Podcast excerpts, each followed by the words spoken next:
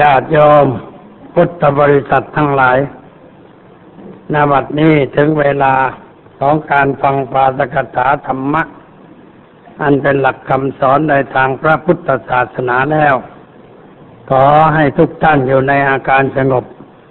ตั้งอกตั้งใจฟังด้วยดี เพื่อให้ได้ประโยชน์อันเกิดขึ้นจากการฟังตามสมควรแก่เวลา วันนี้เป็นวันที่ห้า ของเดือนเมษายนบุพรุ่งนี้ก็เป็นวันที่หก วันที่หกนี่เป็นวันสำคัญวันหนึ่งของประเทศไทยเขาเรียกว่าเป็นวันจักรี วันจักรีคือเป็นวันที่ชาวไทย ระลึกถึงพระคุณของพระบาทสมเด็จพระเจ้าอยู่หัวรัชกาลที่หนึ่ง คือพระพุทธยอดฟ้าจุฬาลูก ที่ได้ครองบ้านครองเมืองให้เจริญก้าวหน้ามาโดยลำดับ จนกระทั่งถึงยุคปัจจุบันนี้ ในหลวงรัชกาลที่หนึ่งนั้นเมื่อก่อนก็ท่านเป็นแม่ทัพของพระเจ้าตากสินมหาราช แต่ต่อมาก็ได้เป็นพระเจ้าแผ่นดิน เชื่อสายของพระองค์ท่าน เกิดมาตั้งแต่สมัยกรุงศรีอยุธยาคือพระเจ้าพญาโกษาปานซึ่งเป็นนักการทูตชั้นเอกของเมืองไทย ที่ได้ไปเจริญสัมพันธไมตรีกับพระเจ้าหลุยที่สิบหกของฝรั่งเศส และก็ไปพักอยู่นาน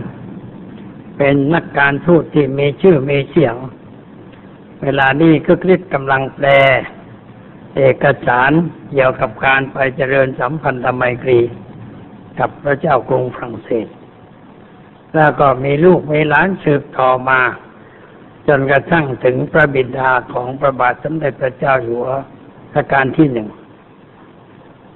รัชกาลชื่อทองดีเป็นหลวงพินิจราชอักษรทำงานอยู่ในวัง ลูกชายของท่านก็คือทองร่วง ชื่อเดิมชื่อทองร่วง ทองมาสองคนพี่น้อง ที่เป็นผู้ชายที่เก่งกาจที่เป็นผู้หญิงก็มีเหมือนกันได้แต่งานสืบสกุลลงมาคือสกุลเทพหัสดินนั่นเองนั่นเป็นเชื้อสาย อันนี้ในหลวงรัชกาลที่หนึ่งสมัยเป็นแม่ทัพเนี่ยเรียกว่าเป็นนักรบที่มีความฉลาด มีความสามารถในการต่อสู้กับข้าศึก รบชนะข้าศึกมาเกือบทุกครั้ง โดยเฉพาะครั้งหนึ่งอยู่ที่เมืองพิษณุโลก ออกต่อสู้กับพม่าอาแซบุนกี หลายยกหลายครั้ง ยังไม่แตกพ่ายกันไป จนอาแซบุนกีขอดูตัว ขอดูตัว แล้วก็ทำนายว่ารูปร่างดีสติปัญญาเฉลียวฉลาด ต่อไปนี้ก็กองทัพของพม่า จะไม่มารบประเทศไทยอีก เพราะว่าประเทศไทยมีนักรบที่ดีที่สามารถทำนายไว้อย่างนั้น แล้วก็รบดีมาตลอดเวลา ร่วมมือกับน้องชายคือเจ้าพระยาสุรศรีนาถหรือต่อมาเป็นกรมพระราชวังบวรมา สุรสิงห์นาถ วังของท่านก็คือพิพิธภัณฑ์สถานในปัจจุบันการรบที่สำคัญครั้งและครั้งหนึ่งคือที่ทุ่งลาดย่าที่จังหวัดกาญจนบุรี สงครามของพม่ายกทัพมาถึงเก้าทัพ เรียกว่าสงครามเก้าทัพ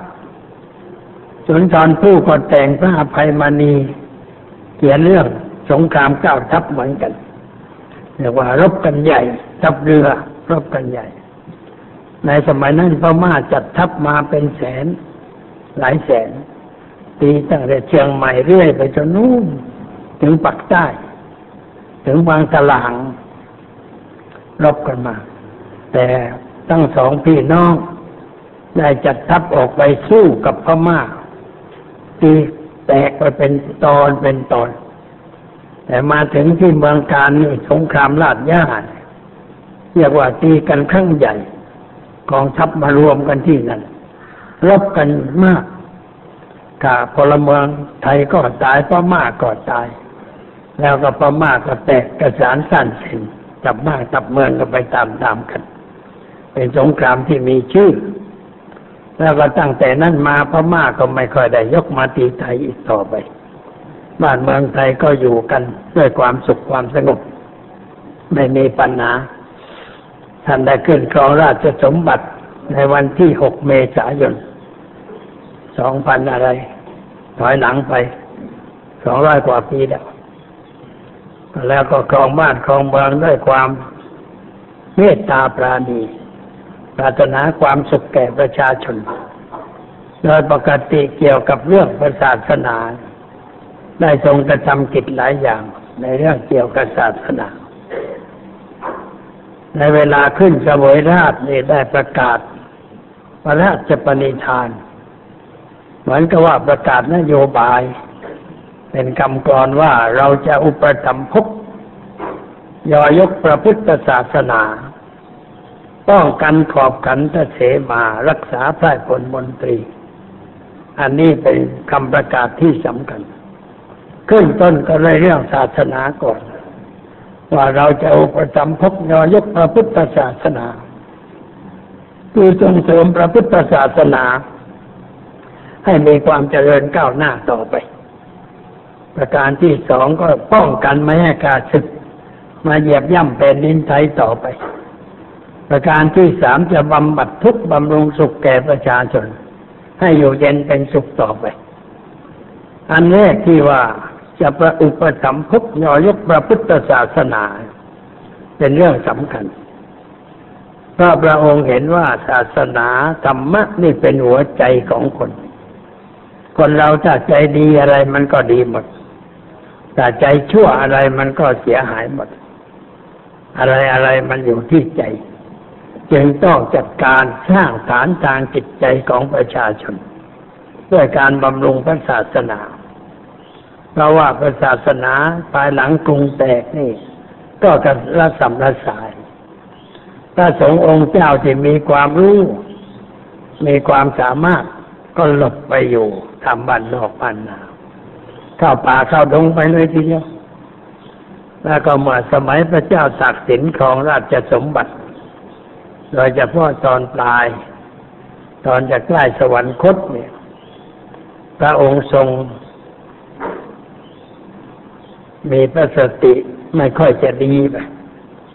ก็ไปเจริญภาวนามากไปหน่อย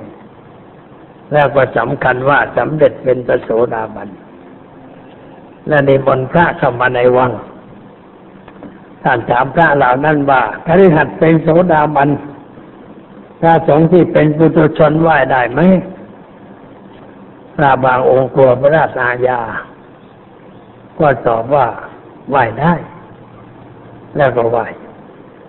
บางองค์ที่เคร่งคัดต่อธรรมะ ก็กราบทูลว่าไหวไม่ได้ เพราะว่าพระเป็นผู้มีเพศสูงกว่ากระหัตแม่กระหัตจะเป็นโสดาบันก็ไหวไม่ได้ ท่านก็ไม่ว่าอะไร แต่ว่าเกรงพระราชอาญามาตอบปัญหานั้นแล้วก็ไม่กล้าอยู่วัดในเมืองในกรุง เลยหนีออกไปอยู่ บ้านนอกบ้านนาเพราะฉะนั้นพระผู้รู้ก็กระสานสั้นเส้นไม่ได้อยู่ที่ในเมืองต่อไป พอพระเจ้าตากสินสวรรคต ในหลวงรัชกาลที่หนึ่งขึ้นครองราชก็เห็นว่าจะเป็นการเสียหายแก่พระศาสนา ต้องจัดการบำรุงพระศาสนาให้ถาวรต่อไปจึงได้ตั้งพระทัยอย่างนั้น แล้วก็บำรุงอย่างไรบำรุงในด้านวัตถุก่อน ด้วยการสร้างวัดพระแก้วไว้ในวัง วัดพระแก้วเป็นวัดในวัง เหมือนกับวัดประศรีสันเพชรที่อยู่ในวังในกรุงศรีอยุธยาแต่เราไปเที่ยวกรุงเก่าในปัจจุบันนี้ จะเห็นว่ามีวัดอยู่ในวัง คือวัดประศรีสันเพชรเป็นวัดใหญ่ มีเจดีย์ใหญ่ ท่านก็เลยสร้างวัดพระแก้วก่อนสร้างวัง เอาพระแก้วเข้าไปประดิษฐานไว้ที่นั่น อันพระแก้วนั่นเป็นมรกตที่มีราคาหาค่าไม่ได้ เพราะใหญ่โตมาก ไม่รู้ว่าสร้างกันที่ไหนตำนานมันก็เป็นนิยายไปเสียมาก แต่ว่าที่พบในประเทศไทยในพบที่วัดพระแก้ว เมืองเชียงรายเพราะว่าเจดีย์ที่เรียกว่าประจำวัดฝนมันตกหนักลมพายุใหญ่ เจดีย์ก็พัง พังครูลงมาคนก็ไปเก็บข้าวของที่เขาบรรจุไว้ในเจดีย์คนสมัยนั้นซื่อสัตย์ เคารพธรรมะตัวบาปตัวกรรม ไม่มีใครเม้มเอาข้าวของอะไรไปเลยสิ่งใดที่เก็บได้ก็เอามารวมไว้เรียบร้อย แล้วก็ได้พระองค์หนึ่ง แต่ไม่รู้ว่าเป็นพระแก้วมรกตเพราะก็เอาขี้ชันพอกไว้ดำไปทั้งองค์แต่ชาวบ้านก็เรียกว่าเป็นรูปพระเมืองเหนือก็เรียกว่าพระเจ้า ก็เลยเอาไปไว้ในวิหาร เมื่อเข้าไปอยู่ในวิหารอุณหภูมิมันผิดกับในเจดีย์ซึ่งหอมเกิดความร้อนเป็นหนาร้อนอย่างเงี้ยที่ชันที่ปลายจมูกมันละลาย เวลาคนไปจุดไฟในโบสถ์ก็เห็นว่า มีแววแวววาววาวแสงสะท้อนทำให้เห็นเป็นแสงก็นึกว่า เอ๊จมูกพระเจ้าเนี่ยมีแสง ทำไมจะเป็นอย่างนั้น ก็เอามาคูเอาขี้ชันออกจึงได้รู้ว่าเป็นมรกตมีค่าล้ำก็เลยประดิษฐานไหว้ที่เมืองเชียงราย คือวัดพระแก้ว เดี๋ยวนี้วัดพระแก้วเข้าไปหล่อพระหยกก็ไม่ได้หล่อไปแกะสลักจากเมืองจีน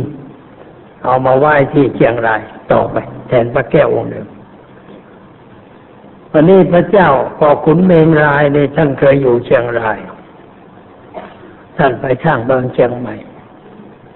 พอไปสร้างเมืองเชียงใหม่ก็อยากได้พระแก้วไปไหว้เชียงใหม่ ก็เลยเชิญขึ้นหลังช้าง เดินทางไปเชียงใหม่ แต่ไปถึงทางแยกที่จะไปลำปาง ช้างมันเดินไปลำปางขอจับให้เดินกลับไปทางเชียงใหม่ ก็วกไปลำปาง วกไปลำปางเรื่อยคนโบราณเชื่อว่ามีอะไรเป็นสิ่งศักดิ์สิทธิ์นึกว่าหลวงพ่อนี่คงจะไม่คงจะไม่ชอบไปอยู่เชียงใหม่ ก็เลยเอาไปไหว้ที่ลำปาง มีวัดพระแก้วอยู่ที่ลำปาง ออกประตูมาทางที่จะไปวัดเจดีย์ชาว เจดีย์ชาวคือเจดีย์ยี่สิบองค์ เมืองเหนือเขาคำว่ายี่สิบนี่เขาเรียกว่าชาว เมืองลาวก็ชาวเหมือนกัน เพราะงั้น มีวัดพระแก้วอยู่ตรงใกล้กับวัดสุชาดาอันนี้พระแก้วมาอยู่ลำปางแล้วหายไปไหน เจ้าใจเชษฐา เจ้าชายใจเชษฐาโอรสพระโพธิสารหลวงพระบาง มามั่นลูกสาวเจ้าลำปาง แล้วก็แต่งงานกัน มาแต่งงานแล้วก็อยู่ลำปาง ไม่ไปเมืองหลวงพระบางเพราะพ่อยังอยู่ ต่อมาพ่อสวรรคต ลูกชายก็ต้องไปครองราชสมบัติแทนพ่อ แต่ลูกชายนี่มีความคิดเจ้าหน้าไม่อยากจะอยู่หลวงพระบางเพราะหลวงพระบางมันแคบนิดเดียว เดินสิบนาทีก็หมดเมืองแล้ว อยู่ใกล้แม่น้ำผูงมีวังเล็กๆ ไม่ใหญ่ไม่ทั่วนะวังนิดเล็กนิดเดียวแล้วก็ในวังนั้นมีส่วนหนึ่ง เป็นที่ประดิษฐานพระบาง พระบางทำด้วยทองคำเป็นรูปพระยืนยกมืออยู่ในวังครั้งหนึ่งเคยเอามาไหว้กรุงเทพแต่ว่าก็ส่งคืนไปให้เขา ยังอยู่ที่หลวงพระบางคอมมิวนิสต์เข้าเลยมันยังอยู่หรือเปล่าเขาไม่รู้เพราะเป็นพระทอง เวลานี้มาสงสัยอยู่ อันนี้พระแก้วก่อนเลย เจ้าใจเชษฐาก็จะไปครองเมือง แต่ไม่ไปหลวงพระบาง จะไปสร้างเมืองใหม่ที่เวียงจันทร์ก็เลยลูกแข่งลูกขาพ่อตา ขอนิมนต์พระแก้วไปเป็นมงคลในการสร้างบ้านแปลงเมืองพพื่อความเป็นมงคลพ่อตาก็หลงลิ้นลูกเขยก็เลยให้ไป ลูกเขยบอกว่าสร้างบ้านแปลงเมืองเสร็จแล้วจะนำมาคืน แต่นำส่งเอาไปแล้วก็ไม่คืน กลับไปสร้างโบสถ์ที่เวียงจันทร์หลังใหญ่ ยังอยู่จนบัดนี้โบสถ์เวียงจันทร์ยังอยู่ฝรั่งเศสมันเขียนป้ายบอกว่าว่าโบสถ์นี้เป็นที่อยู่ของพระแก้ว แต่พระแก้วถูกคนไทยลักเอาไปเสียแล้วไอ้ฝรั่งเศสมันนะฝรั่งไม่ค่อยเรียบร้อยมาเขียนไว้งั้น พระเจ้าชัยเชษฐาก็เลยสร้างโบสถ์ให้พระแก้วอยู่ ต่อมารัชกาลที่หนึ่งเป็นแม่ทัพชื่อเจ้าพระยามหากษัตริย์ศึกพิลึกมาหิมาทุกนักราระอาเดชยกทัพไปถล่มเบียงจันได้ใจชนะ ท่านก็ไปไหว้พระธาตุหลวงลำปางไปไหว้พระแก้ว ไปไหว้ไหว้ก็นั่งพิจารณาเนี่ยมาของกูเนี่ย ก็ของเมืองไทยนี่แต่แต่ลาวเอาไปแล้วจะพูดภาษาชาวบ้านว่าไอ้นี่มันของกูอยู่เลยบอกทหารว่ายับเอาไปใส่หลังช่างพามาเมืองไทย จ้างก็มาได้ถึงกรุงเทพเรียบร้อย ก็เอามาไหว้ที่ฝั่งตนก่อน เอาไหว้ที่ฝั่งตน ต่อมาเมื่อสร้างพระนครก็เลยไหว้วัดพระแก้ว ก็เป็นมาอย่างนั้นญาติโยมที่ไปไหว้พระแก้ว มักจะเอาข้าวเหนียวน้ำปลาร่าไข่ไข่ต้มไปถวาย ถามว่าทำไมถวายข้าวเหนียวน้ำปลาร่าโยมบอกว่าหลวงพ่อแก้วอยู่บางลาวนาน ชอบข้าวเหนียวความจริงย้ายมาอยู่กรุงเทพตั้งสองร้อยปีกว่าแล้ว มันน่าจะฉันข้าวเจ้าแล้วละแต่ก็โยมก็ยังถืออย่างนั้น ถือตามแบบของโยมนี่เป็นอย่างนั้นท่านจึงได้สร้างโบสถ์พระแก้ว เรียกว่าเป็นโบสถ์ในวัง เป็นหอพระในวังนั่นเองเป็นวัดวัดเดียวที่ไม่มีพระสงฆ์มีแต่พระพุทธรูปคือพระแก้วมรกตอันนี้เป็นเรื่องบำรุงพระศาสนาส่วนวัตถุบำรุงพระสงฆ์ท่านใส่บาตรทุกวัน พระเจ้าแผ่นดินรัชกาลที่หนึ่งใส่บาตรทุกวันแล้วใส่มาเรื่อยมาจนถึงรัชกาลที่สามใส่บาตรเช้าก็มาทรงบาตรเรียกว่าทรงบาตรใส่บาตรร้อยลูกใส่บาตรเสร็จแล้วก็นิมนต์พระองค์หนึ่ง ให้ไปแสดงธรรมให้ท่านฟังเป็นพระเจ้าแผ่นดินก็ยังชอบฟังธรรมพระก็ไปแสดงธรรมอันนี้ไม่ใช่เรื่องอะไร เป็นเรื่องกระตุ้นพระ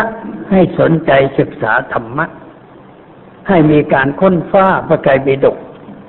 เพื่อจะได้เอาไปเทศน์ให้พระเจ้าแผ่นดินฟัง พระก็ตื่นตัวกัน ตื่นไปว่าเดี๋ยวถูกนิมนต์ไปเทศไม่รู้จะรอไปเทศ ต้องเตรียมตัวไว้นี่เป็นเหตุกระตุ้นพระ ให้สนใจศึกษา อีกเรื่องหนึ่งที่ทรงกระตุ้นพระ คือว่า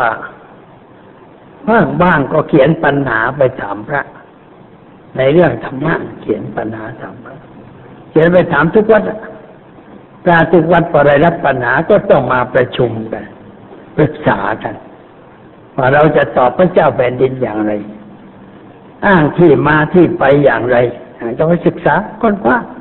แล้วเอามาตอบให้พระเจ้าแผ่นดินทราบเป็นอุบายให้พระตื่นตัวศึกษาเล่าเรียน แล้วก็จัดการสอบบาลีที่โบสถ์พระแก้ว สอบสมัยนั้นสอบด้วยปากเปล่า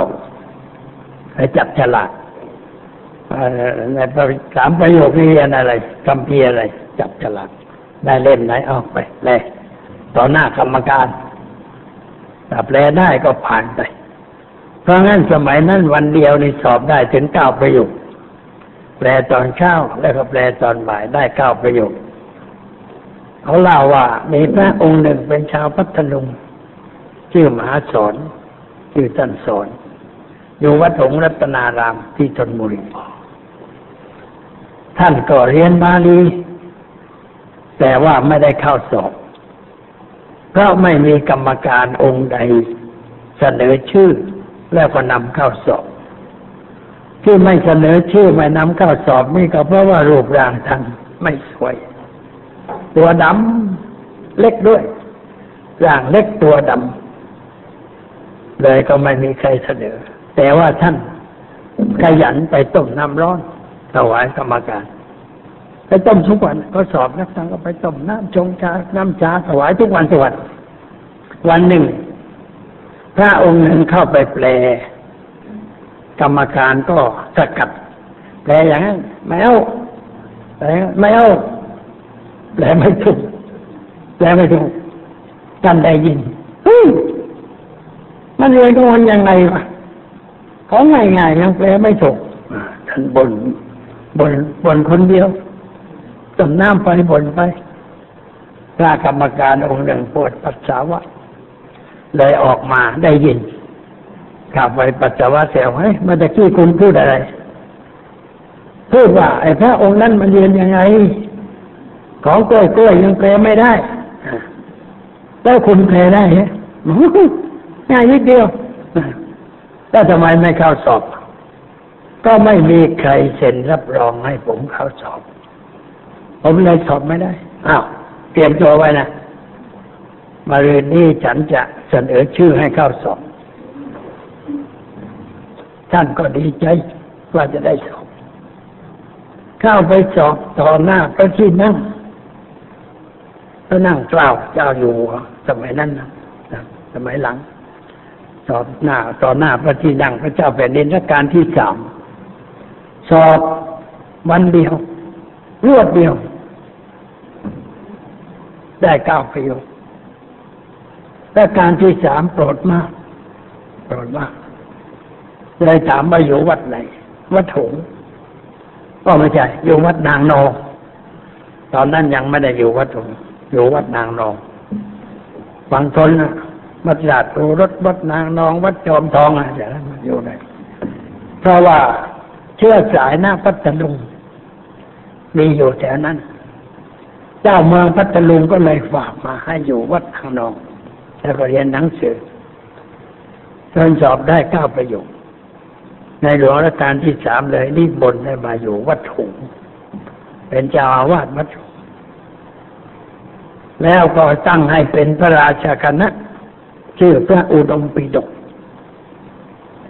สมัยนั้นรัชกาลที่สี่ยังบวชอยู่ แล้วขัดคอกันบ่อยๆ ในเรื่องบาลี เรื่องแปลอะไรขัดคอกันบ่อยๆ แล้วที่ขัดคอกันเรื่องใหญ่ก็คือว่า ในหลวงรัชกาลที่สี่ท่านจะตั้งวงธรรมยุทธ์ท่านอุดมปิฎกบอกว่าอย่าไปตั้งเลย มันแตกแยกกัน มันเป็นปัญหา ในหลวงท่านก็ตั้งของท่านตามเรื่อง จนท่านลาสิกขาออกมาเสวยราชสมบัติเป็นรัชกาลที่สี่ท่านอุดมปิฎกกลัวอาญาเพราะในหลวงสมัยก่อนนี่พูดอะไรมันเป็นกฎหมายกลัว เลยหนีขนของกลับบ้าน ไปอยู่พัทลุงบ้านเดิม แล้วก็ไปสร้างโบสถ์ไปที่วัดสนสา ยังอยู่โบสถ์นั่นยังอยู่จนกระทั่งแบบนี้อยู่ๆไปก็พระเจ้าแผ่นดินรัชกาลที่สี่ครองราชเป็นปกติเรียบร้อยก็นึกว่าบ้านเมืองจะสงบเย็น ก็เข้าไปกรุงเทพทีเลยเข้ามาพวกในวังรู้ก็นิมนต์มาฉันในวัง นั่งปลายแจวเราพัดสามันในเรื่องประเทศไปบริจาคอ้า หายไปไหน ไม่เห็นนานแล้ว ไปบ้าน ไปสร้างโบสถ์ขอถวายพระราชกุศลด้วย ในหลวงก็อนุโมทนาสาธุแล้วก็บอกว่า เออ ดีแล้วนานๆเจอกัน วันนี้กล่าวคำมนุโมทนาเป็นภาษาบาลีสักหน่อยท่านก็ต้องอนุโมทนายกพัดขึ้นถือ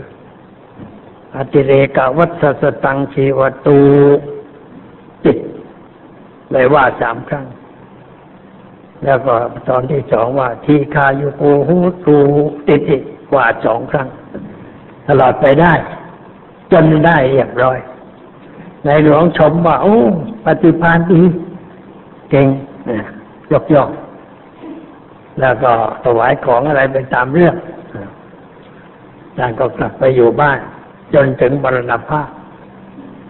เวลามรณภาพเจ้าเมืองก็เผาศพตามไปเนี่ย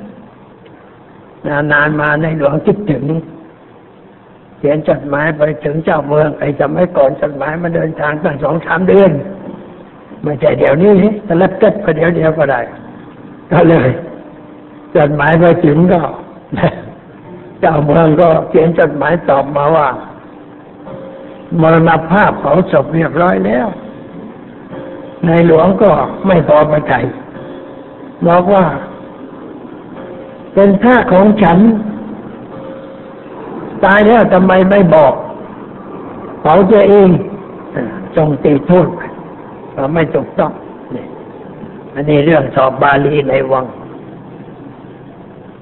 นี่ราการที่หนึ่งท่านก็มีการสอบไปนั่งฟังพระสอบเลย เป็นประธานเอง สอบกันอย่างนั้น อีกเรื่องหนึ่งที่สำคัญเกี่ยวกับศาสนาก็คือว่าทำการสังขายนาพระไตรปิฎกเพราะว่าพระไตรปิฎกนี่พม่าเผาเมืองพระไตรปิฎกก็ถูกเผาไปด้วย เผาเมืองเผาวัดเผาว่าเผาเปลี่ยนนั้นสารุนมากหน่อย แต่อย่าไปกลัวนะไอ้พวกที่เผามันตายไปหมดแล้ว พม่าเดี๋ยวนี้ก็น่าสงสารไม่ค่อยจะเรียกร้อยบาปกรรมเหมือนกันทีนี้ก็จะสังขายนาพระไตรปิฎกสังขายนาที่ไหน วัดบางว่าใหญ่ วัดอมรินเรียกว่าวัดบางว่าใหญ่เลยก็ เอาต้นฉบับที่ไหน เพราะว่าหนังสือมันขาดขาดวิ่นวิ่นนี่ก็ไปเที่ยวหาโน่นเลย ไปได้ต้นฉบับมาจากเมืองนครศรีธรรมราช เพราะเมืองนครไม่ถูกพม่าปอโจมตีไม่ตาไม่ไม่เสียหาย ความจริงพม่าก็วางแผนจะเข้าโจมตีเมืองนครเหมือนกัน แต่ว่าไปตั้งค่ายอยู่ที่ ถ้าเราเคยนั่งรถไฟผ่านไป ทุ่งสงเขาชุมทองบ้านตูนชะอวดนะ ไอตอนถึงชะอวดเป็นทุ่งทรายใหญ่ป่าเสม็ดทราย เต็มไปหมดสมัยก่อนทุ่งทรายแถวนี้มันเป็นป่าปลูกสับปะรดหวานดีก็ดินทรายสับปะรดชอบก็ไปตั้งค่ายอยู่ที่นั่นเขาเรียกว่าทุ่งค่ายชาวบ้านเรียกมาจนบัดนี้ตรงนั้นว่าทุ่งค่าย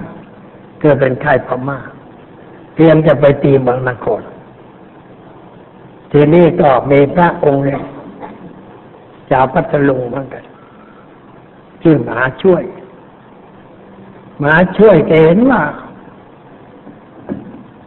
บ้านเมืองจะล่มจมข้าศึกจะมาโจมตี ต้องต้องต้องแก้ปัญหาทำยังไง ก็ที่ปลุกใจ ประชาชนคนหนุ่มทั้งหลาย ให้ลุกขึ้นต่อสู้กับพม่าข้าศึก เขียนว่าเขียนยันปกหัวทำมันให้กำลังใจทำอย่างนั้น ก็เดินทับนั่งบนคานหาม ชาวบ้านก็สี่คนหามจัดกัน เดินทางจากพัทลุงมาเจ้าอด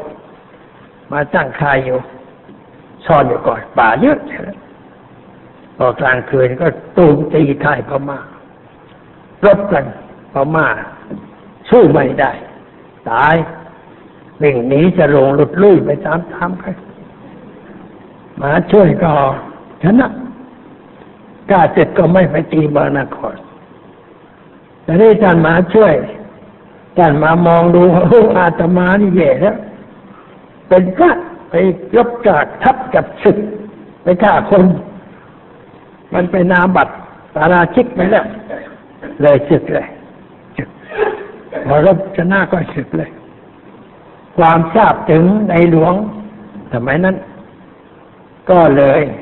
ตั้งให้เป็นพระยา เรียกว่าพระยาช่วยทุกราช่วยทุกราช่วยความทุกข์ของประชาชนแต่เป็นเจ้าเมือง ตั้งเมืองอยู่ที่ตำบลพญาขันที่จังหวัดพัทลุงนี่เพราะฉะนั้นเมืองนครก็ไม่ถูกตี เพราะหมาช่วย ช่วยไว้ จึงอยู่รอดปลอดภัยพระไตรปิฎกก็ไม่ถูกเผาเหลือสมบูรณ์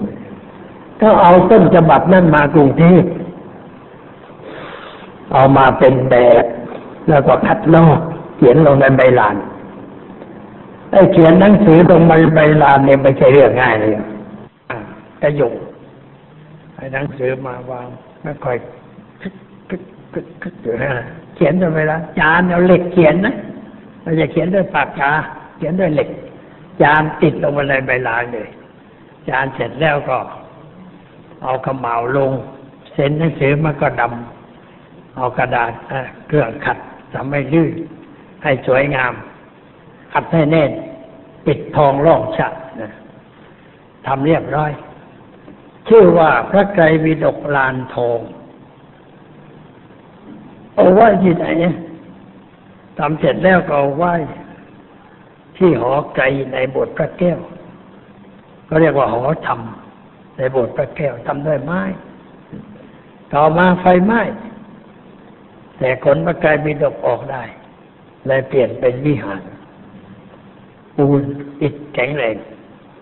สมัยนี้ไปฟังเทศวัดพระแก้วนี่ไม่ได้เทศวัดพระแก้วไม่ได้เทศในโบสถ์แต่ไปเทศอยู่ที่หอธรรมนั่นเอง พระไตรปิฎกอยู่ที่นั่นเป็นต้นฉบับของเมืองไทย ทรงกระทำสังขายนา นี่ เป็นกิจการของศาสนาบำรุงวัดวาอารามส่งเสริมการประศาสนา ให้เจริญก้าวหน้าต่อไป เป็นเรื่องบำรุงพระศาสนา อันที่สองที่ว่า จะป้องกันกอบขันตเสมา ไม่ให้ข้าเจ็บมาเยียบต่อไป ทำได้สำเร็จเพราะรถชนะทุกครั้ง ได้ใจชนะทุกครั้ง อันนี้เป็นเรื่องที่พวกเราควรจะนึกถึงท่านแล้วท่านก็สวรรคตไป ลูกชายชื่อเจ้าฟ้าเจ้าฟ้าฉิม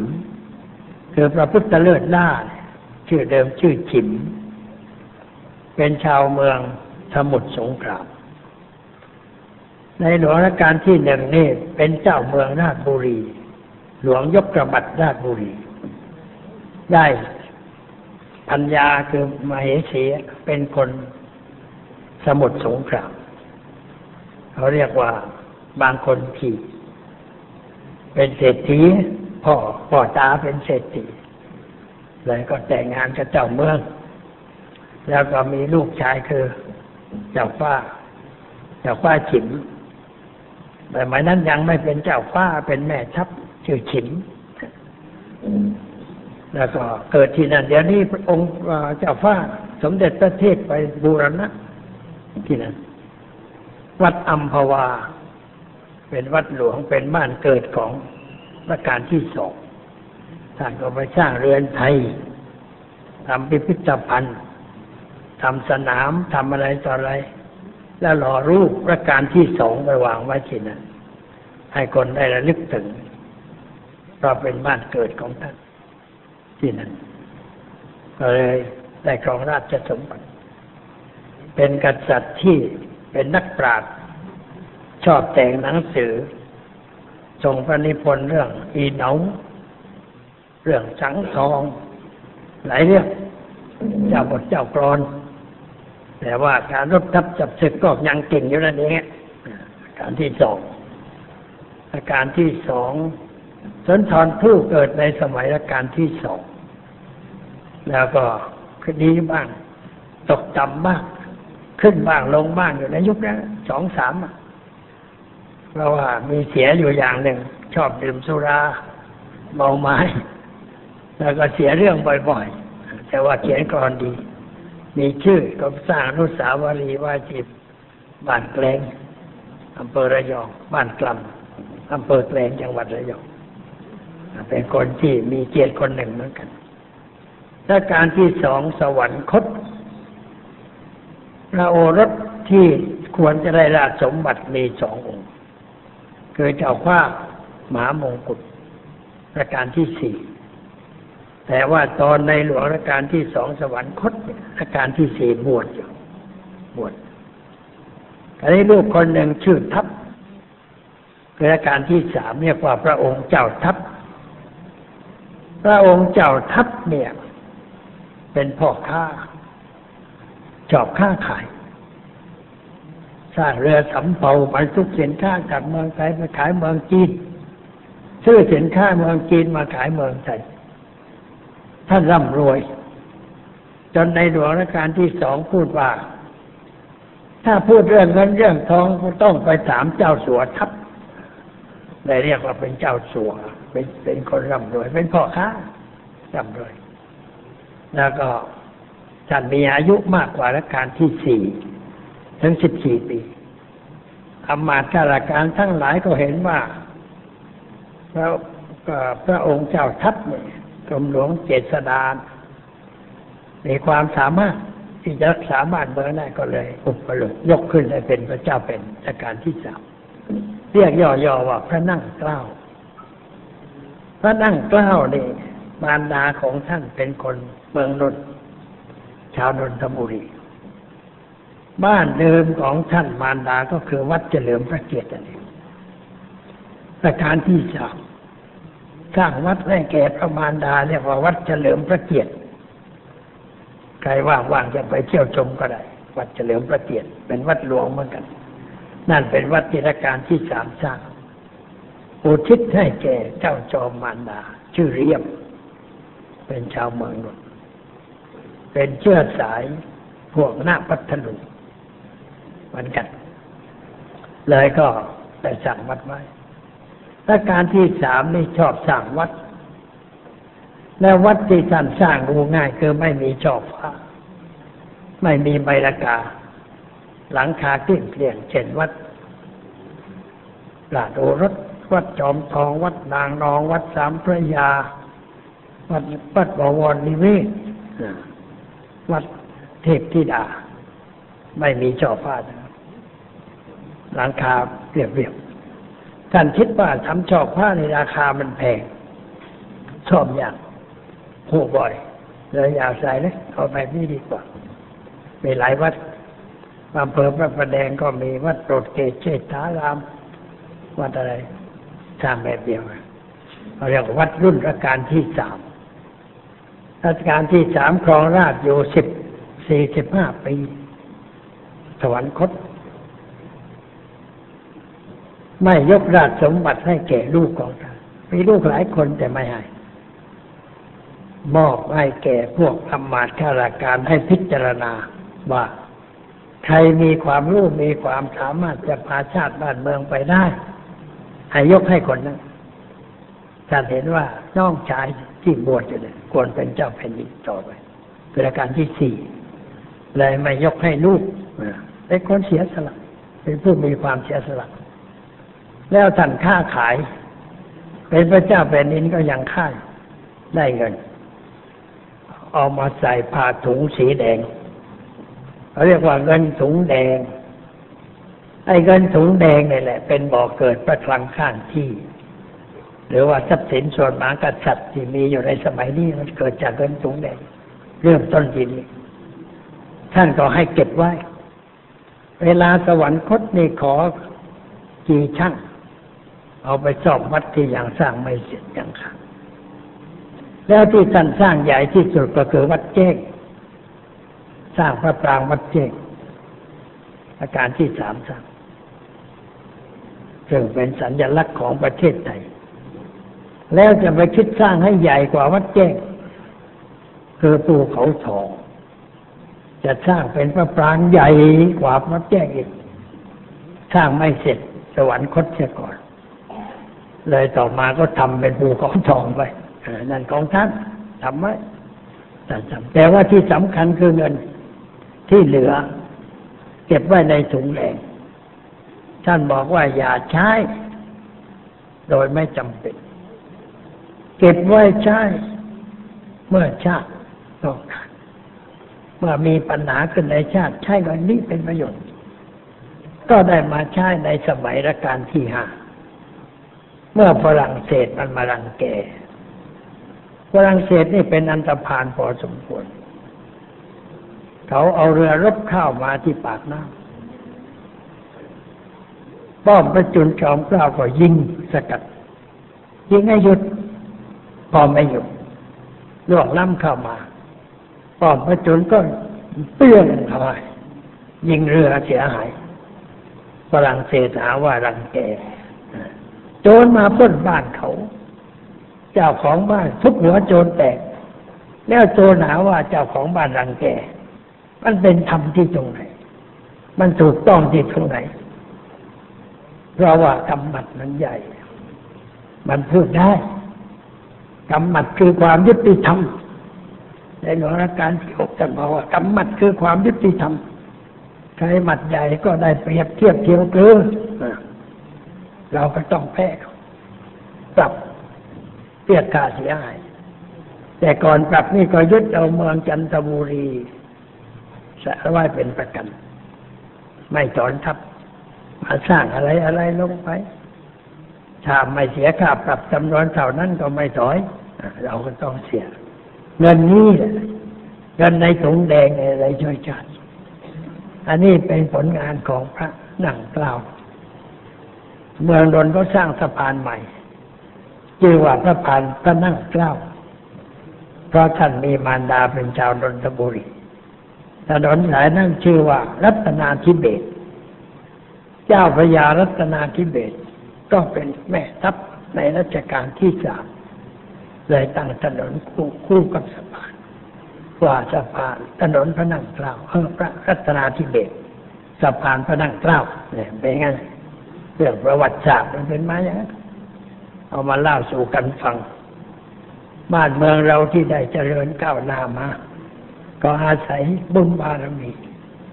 ของในหลวงวงจักรีพรุ่งนี้เป็นวันจักรี เราควรจะทำความดีพรุ่งนี้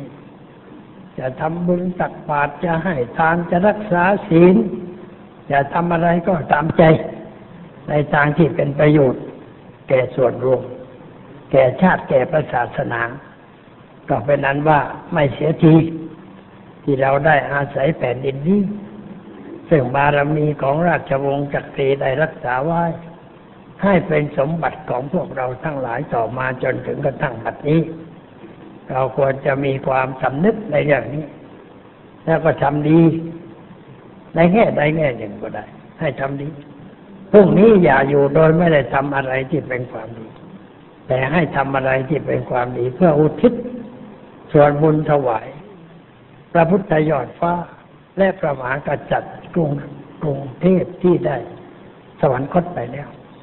เป็นการกระทำที่ถูกต้อง เพราะว่าเดือนเมษายนนี้ควรจะเป็นเดือนแห่งความสำนึก ในความกตัญญูกตเวที เดือนนี้มีเรื่องหลายเรื่องที่เป็นเรื่องเกี่ยวกับความกตัญญูกตเวทีสำหรับพี่น้องชาวจีนก็มีวันเฉ่งหนึ่งวันที่สี่ที่ห้าผ่านมาแล้วเฉ่งหนึ่งเฉ่งหนึ่งก็คือการแสดงความเคารพต่อบรรพบุรุษไปเยี่ยมไปเยี่ยมที่ของศพไปทำความสะอาดบริเวณสางหญ้าตกแต่งให้เรียบร้อย แล้วก็พาลูกหลานหลานเหลนเหลนไปประชุมกันที่นั่นไปประชุมกันเพื่ออะไร การกระทำที่ถูกต้องหัวหน้าครอบครัว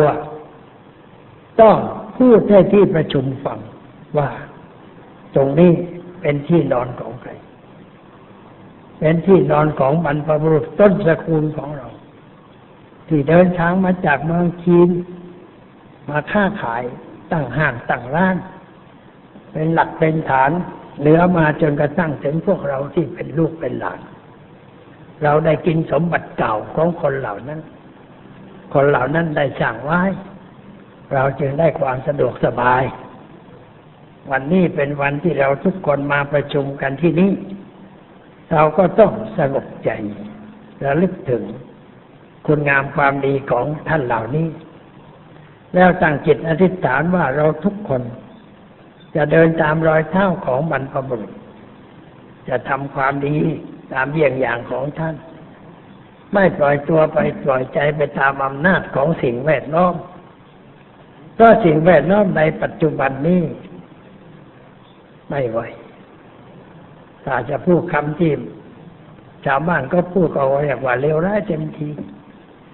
สิ่งแวดล้อมมันเลวร้าย มันคอยดึงคนให้ไปตกต่ำให้มีจิตใจตกต่ำลืมเส้นทางของบรรพบุรุษ แล้วไปเตือนในเส้นทางของผีของมารหลานทรัพย์สมบัติพ่อแม่ปู่ตายายยาย ให้เสียหายทำลายตนทำลายครอบครัววงศกุลตลอดจนถึงทำลายชาติให้เสียหายการกระทำเช่นนั้นเป็นบาปเป็นอกุศล เป็นเรื่องไม่สมควร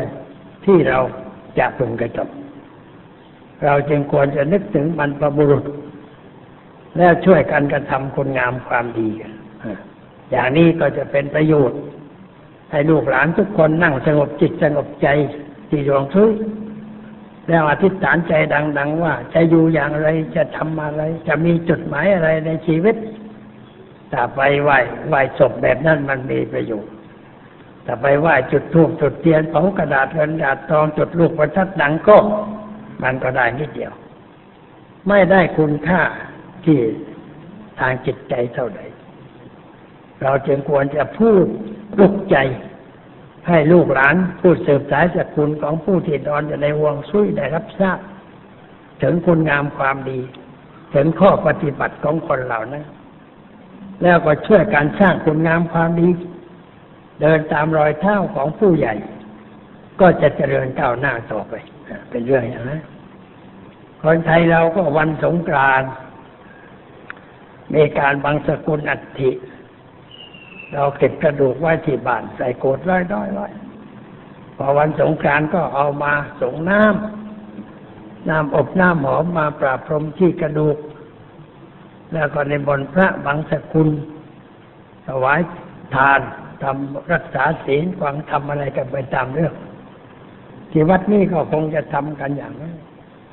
แต่ว่าหลวงพ่อไม่อยู่วันนั้นท่านรองเจ้าวาดก็คงจะทำมันสงกรานเราก็ทำเพื่อระลึกถึงบรรพบุรุษ แสดงความกตัญญูกตเวทีต่อ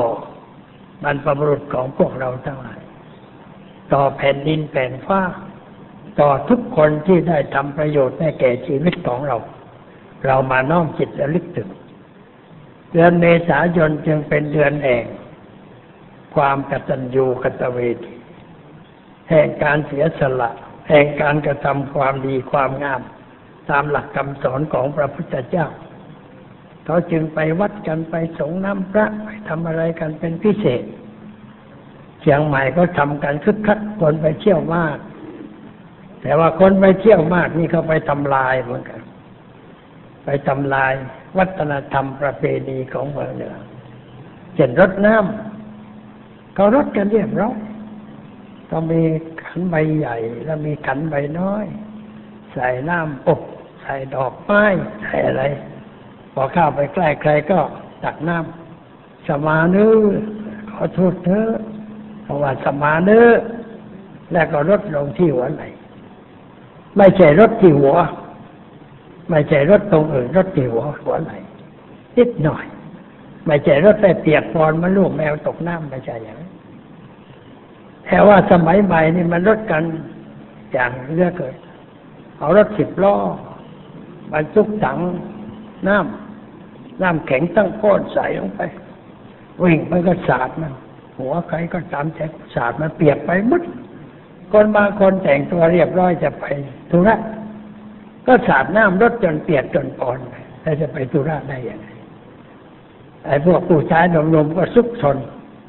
เอาน้ำแข็งหอบเดินไป พอเจอสาวๆก็ไปประทับกาประทับกาที่สันหลัง ไอ้หนูคนนั้นจะดุ้งโยงมันเย็นเยือกเลยทุกท่านดงจะดงตาเขียว อยากจะด่าสักคำแต่ว่า วันสงกรานต์เขาไม่ให้ด่าเลยเขาก็ไม่ได้ อย่างนี้มันไม่ถูกต้องกรุงเทพเนี่ยเอาน้ำในคูข้างถนน ไปตักมันก็สาดสาดเด็กๆ มันไม่เรียบร้อย ผิดวัฒนธรรมคนเมืองเหนือก็ไม่ได้ทำสมาเนื้อรถไกลๆกับพระสงฆ์องค์เจ้าที่เดินก็ไม่อยู่ก็ไม่รถพระ แต่มีวันหนึ่งสำหรับรถพระคือวันสิบห้าวันที่สิบห้าเขาไปวัด ไปทำบุญสุนทาน ไปส่งน้ำพระพุทธรูป แล้วก็ยังอีกนิดหนึ่งวันต่อไปวันที่สิบหกเขาแห่เขาเรียกว่าไปดำหัว ไปดำหัวพระสงฆ์องค์เจ้าที่เป็นผู้ใหญ่ เป็นผู้มีอายุมากกว่าเพื่อน วัดโน้นก็มาวัดนี้ก็มา แห่กันมาเลยสนุกสนานเขาทำอย่างนั้น เป็นวัฒนธรรม เป็นประเพณีที่ดีที่งามแต่ควรรักษาไว้ทำอะไรทำให้มันสุภาพเรียบร้อยแล้วก็ใช้ได้ทำแบบไม่สุภาพมันก็ใช้ไม่ได้ไปสนุก แต่ว่ามันนำเงินเข้าเชียงใหม่รถเป็นเป็นพันพันรถสิบล้อก็ไม่ใช่รถบัสเป็นพันพันไม่มีโรงแรมจะพักส่งไปพักแต่สามวัด ศาลาวัดเต็มไปหมดไปเที่ยวสนุกกันเต็มที่ เดินเข้าเมืองเชียงใหม่ก็ร่ำรวยด้วยปัจจัย แต่ว่าเชียงใหม่ก็ถูกทำลาย เพราะคนที่ไปนั่นไม่ค่อยสำรวมระวัง อันนี้เป็นเรื่องเสียหาย ไม่สมควรเป็นเรื่องที่เราต้องคิด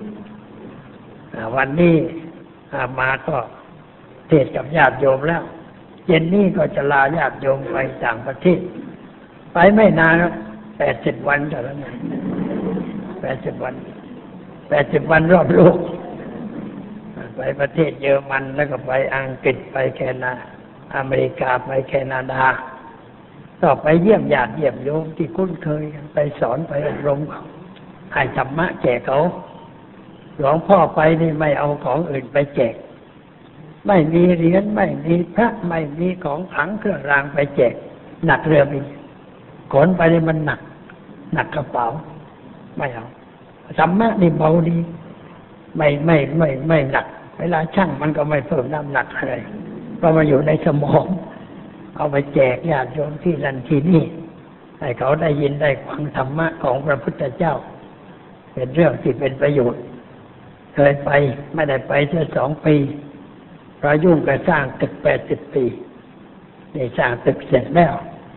แต่ยังจ่ายเงินกันไม่หมด แต่มีเงินให้เขาจ่ายไม่เป็นไร แล้วก็ยังเหลือบ้าง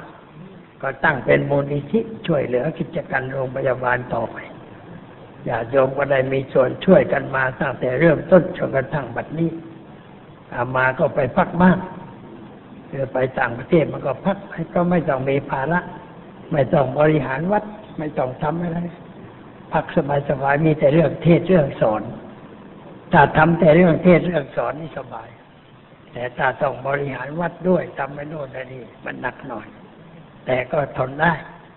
เพราะว่าทำด้วยจิตใจที่เป็นธรรมมีความสุขทางใจจึงขอบอกให้ญาติโยมสามารถเอาตอนนี้ไปก็ขอเชิญญาติโยม นั่งสงบใจ เป็นเวลาห้านาที